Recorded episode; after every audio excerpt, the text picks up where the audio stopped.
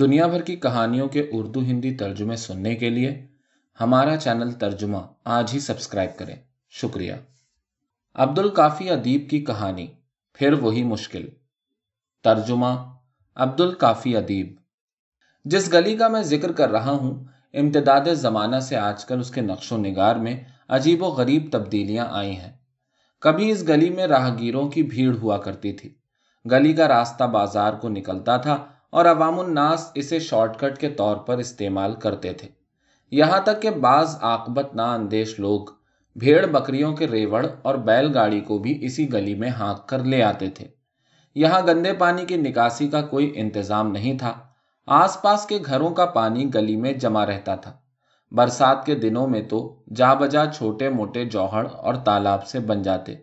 کیچڑ اور دلدل کے علاوہ سڑاند اور تعفن سے لوگوں کا اس گلی سے گزرنا محال تھا۔ اس کے باوجود گلی کے باسی نہایت مسلحت پسند واقع ہوئے تھے۔ میونسپل کمیٹی کا ٹیکس بھی ادا کرتے، پھر بھی اپنی تکالیف اور درپیش مسائل کا کبھی اظہار نہ کرتے۔ یہ سب ملک صاحب کے صاحبزادے کی کارستانی تھی، جس نے گلی کو پختہ کرانے کے لیے آواز اٹھائی تھی۔ وہ شہر کے ایک کالج میں زیر تعلیم تھا۔ اتفاق سے چھٹیوں میں اپنے ساتھ ایک کلاس فیلو کو بھی گاؤں لے آیا۔ گلی میں کیچڑ اور دلدل سے اٹھنے والی سڑاند اور تعفن سے مہمان پریشان ہوا، جس پر ملک صاحب کے صاحبزادے کو سخت خفت اٹھانی پڑی۔ اس نے اپنے باپ کی توجہ اس طرف مبزول کرائی۔ تب ملک صاحب کو احساس ہوا، ان سے اپنے محلے کی حالت زار نہ دیکھی گئی۔ اپنے بیٹے سے درخواست میونسپل کمیٹی کے متعلقہ افسران کے نام لکھوائی، اس پر محلے بھر کے لوگوں کے انگوٹھے ثبت کرائے اور پھر ایک وفد کی صورت میں افسران کے پاس گئے۔ اس کے جواب میں متعلقہ افسروں نے بھرپور تعاون کا یقین دلاتے ہوئے چند روز میں میونسپل انجینئر کو وہاں بھیجا۔ گلی کی پختگی کے بارے میں رپورٹ، نقشہ اور بادزاں تخمینہ تیار کر کے منظوری کے لیے پیش کیا گیا۔ پھر یوں ہوا کہ چند روز بعد خلاف توقع راج مزدور اینٹیں، بجری اور سیمنٹ ڈال گئے۔ تب لوگوں کو یقین ہو گیا کہ بس اب گلی کی قسمت بدلنے والی ہے۔ کام شروع ہوتے ہی لوگوں میں جوش و خروش پایا جانے لگا۔ ہر ایک نے راج مستری کو اپنے اپنے مشوروں سے نوازنا شروع کیا۔ راج مستری غالباً اس قسم کی باتوں کے عادی تھے۔ انہوں نے ہر شخص کی بات ہنسی خوشی سنی، مگر کام طے شدہ پروگرام کے مطابق ہی کیا۔ چند روز بعد گلی پختہ اینٹوں کے فرش سے مزین ہو گئی۔ سیمنٹ کی پختہ نالیاں بن گئیں۔ گلی کا سارا نقشہ بدل گیا۔ اب راہگیروں کو آمد و رفت میں کسی قسم کی پریشانی کا سامنا نہیں کرنا پڑتا تھا۔ اب مویشیوں کے علاوہ سائیکلیں، موٹر سائیکلیں اور گاڑیاں اس گلی سے گزرتی تھیں۔ پھر ملک صاحب کے بیٹے کی شادی کی تیاریاں شروع ہو گئیں، کیونکہ اب انہیں مہمانوں کو باہر گلی میں شامیانوں اور قناتوں کے اندر بٹھانے کے لیے اچھی خاصی صاف ستھری جگہ مل گئی تھی۔ شامیانوں کو کھڑا کرنے کے لیے باہر گلی میں کھوٹے گاڑے گئے۔ اس عمل سے اگرچہ فرش کی چند اینٹیں ٹوٹ گئیں، مگر ملک صاحب نے چشم پوشی اختیار کر لی۔ کیونکہ ان کے نزدیک خوشی کے موقع پر اس قسم کی معمولی باتوں کو عموماً نظر انداز کر دیا جاتا ہے۔ اگلے دن کے وسط میں ایک جانب دیگیں چڑھائی گئیں۔ لوگوں پر روب جمانے کی خاطر ملک صاحب نے وہیں گلی میں نالی کے کنارے کسائی سے بھینسیں ذبح کروائیں گوشت تو دیگوں میں ڈال دیا گیا، جبکہ بھینس کی آنتیں، گوبر وغیرہ وہیں نالی کے کنارے سڑتا رہا۔ خدا خدا کر کے شادی کے ہنگامے سرد پڑ گئے۔ شامیانے اور قناتیں ہٹا لی گئیں۔ جبکہ کھوٹے اپنی جگہوں پر رہے۔ اسی شام ایک بوڑھے راہگیر کو کھوٹے سے ٹھوکر لگی اور اس کی پیشانی پر چوٹ آئی۔ خون کا فوارہ چھوٹا، مگر کسی کو احساس تک نہ ہوا۔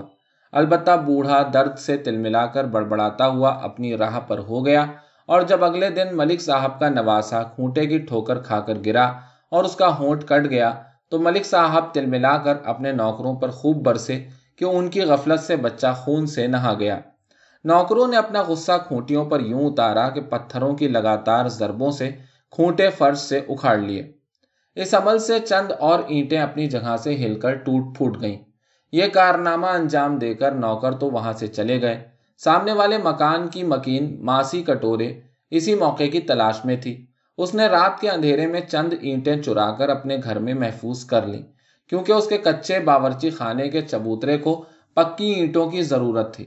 ملک صاحب نے اینٹوں کو غائب پایا تو ایک ہنگامہ برپا کر دیا اور لگے لوگوں کو لان تان کرنے کہ ہم نے میونسپل کمیٹی کے افسروں کی منت سماجت کر کے گلی پختہ کرائی، مگر تم لوگوں نے نا اہل ہونے کا ثبوت دیا۔ اسی لان تان میں ماسی کٹورے نے بھی حصہ لیا۔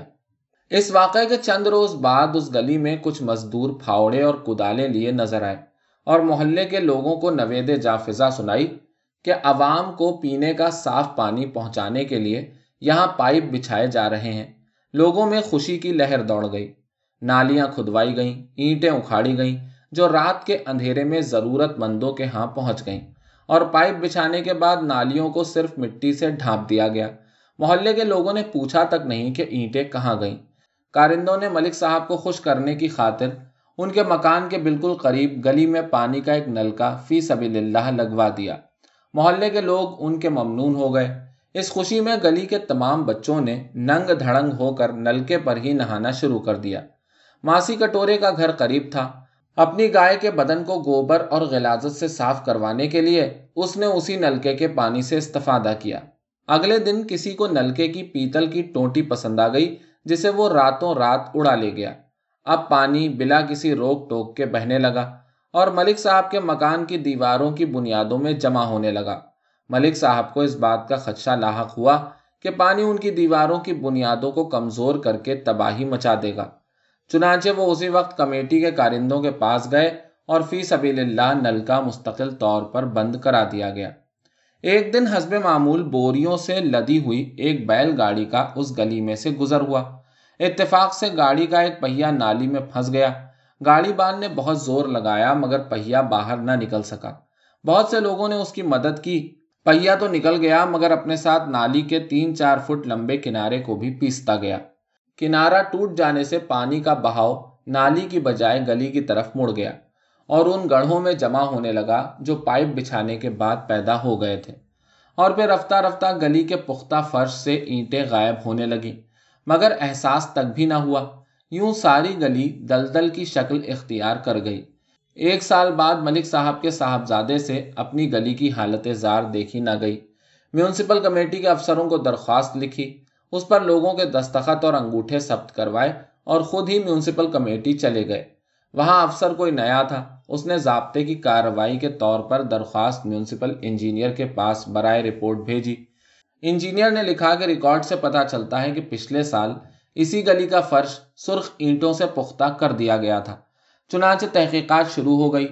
پوچھ گچھ کے دوران ملک صاحب کا ساتھ دیگر عمائدین نے بھی دیا۔ انہوں نے قسمیں کھا کھا کر افسروں کو یقین دلایا کہ پچھلے سال شدید بارشوں کی وجہ سے سیلاب آیا تھا جو اپنے ساتھ ساری اینٹیں بہا کر لے گیا۔